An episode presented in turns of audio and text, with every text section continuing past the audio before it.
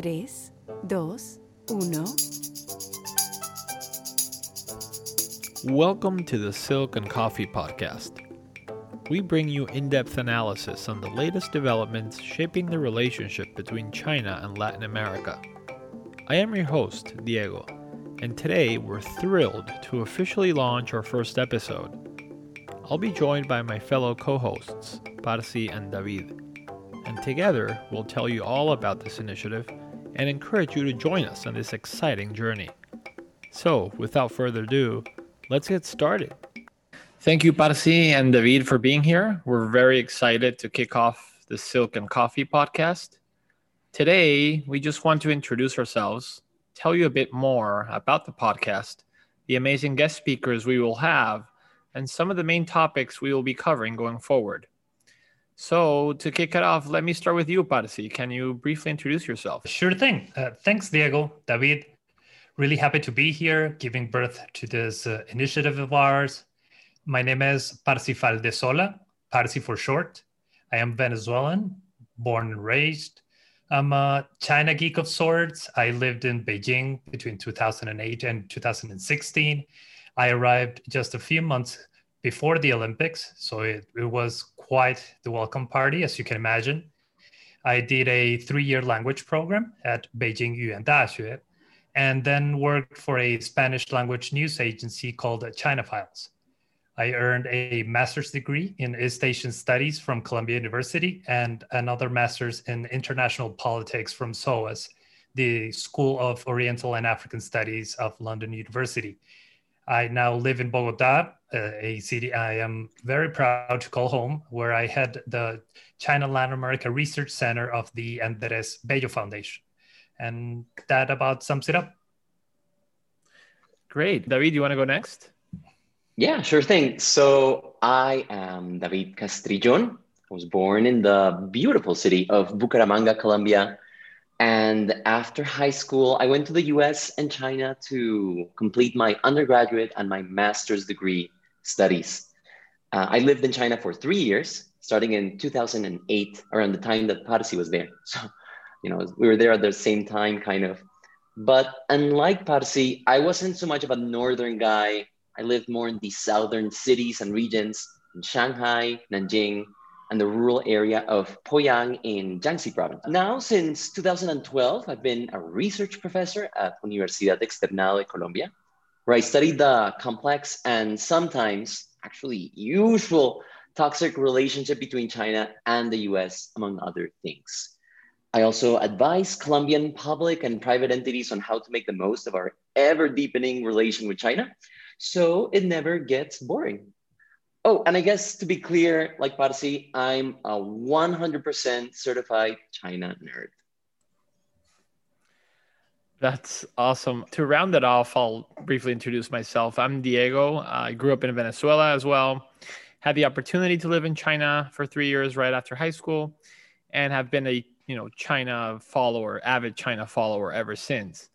My background is mostly in investment banking, and I recently decided to take a sabbatical and pursue my MBA here at the University of Pennsylvania. Before we tell you about the podcast, Parsi, I thought maybe as the founder of the foundation, you could briefly introduce the Andres Bello Foundation and tell us a bit more what the purpose of the organization is. Sure thing, Diego. So the Andres Bello Foundation, the China Latin America Research Center, is a very young NGO based in Bogotá. The organization was founded in late 2019. We dedicate ourselves to the coverage and study of China's relationships with the different countries of this diverse, chaotic region we call home. I guess what separates us from other research institutions is that we combine journalism and academic research as a means to offer a broad-based analysis that incorporates facts on the ground with a theoretical approach to research. So overall, we aim to become a point of reference on Sino-Latin American relations and offer informed analyses on these matters to a global audience. Awesome. And now on to the podcast. Why are we creating the Silk and Coffee podcast? What is it that we're trying to achieve? I don't know, David, you want to take a crack at that? Yeah. So I would put it this way. There are today many, many excellent podcasts on China and its role in the world, some of which touch on China-Latin America relations. But, you know, so what we want to do here is to add to that conversation by offering a global audience multiple Latin American perspectives on Chinese engagement with the region. And in doing that, you know, we want to celebrate the diversity of this region because Latin America is not a monolith and we want all of its voices to be heard. Ultimately, we aim to become the most reliable source of analysis on China-Latin America relations, and we hope to have a good time as we do it. That's what I would say. That's great, and couldn't agree with you more. Pasi, I'm wondering your perspective on the types of guests that we will be having. What's your thinking around that? Okay, so I think we can divide our guests into two broad camps. The first group will be people who dedicate themselves to the study and coverage of the relationship. I'm referring to academics, researchers, doctorate students, and journalists. This will be people affiliated to Latin American universities, think tanks, research institutions, as well as organizations that dedicate themselves to investigative journalism. As for the second group, we will invite Latin American professionals who work both in the private and public sectors with hands-on knowledge on PRC engagement with their country of origin.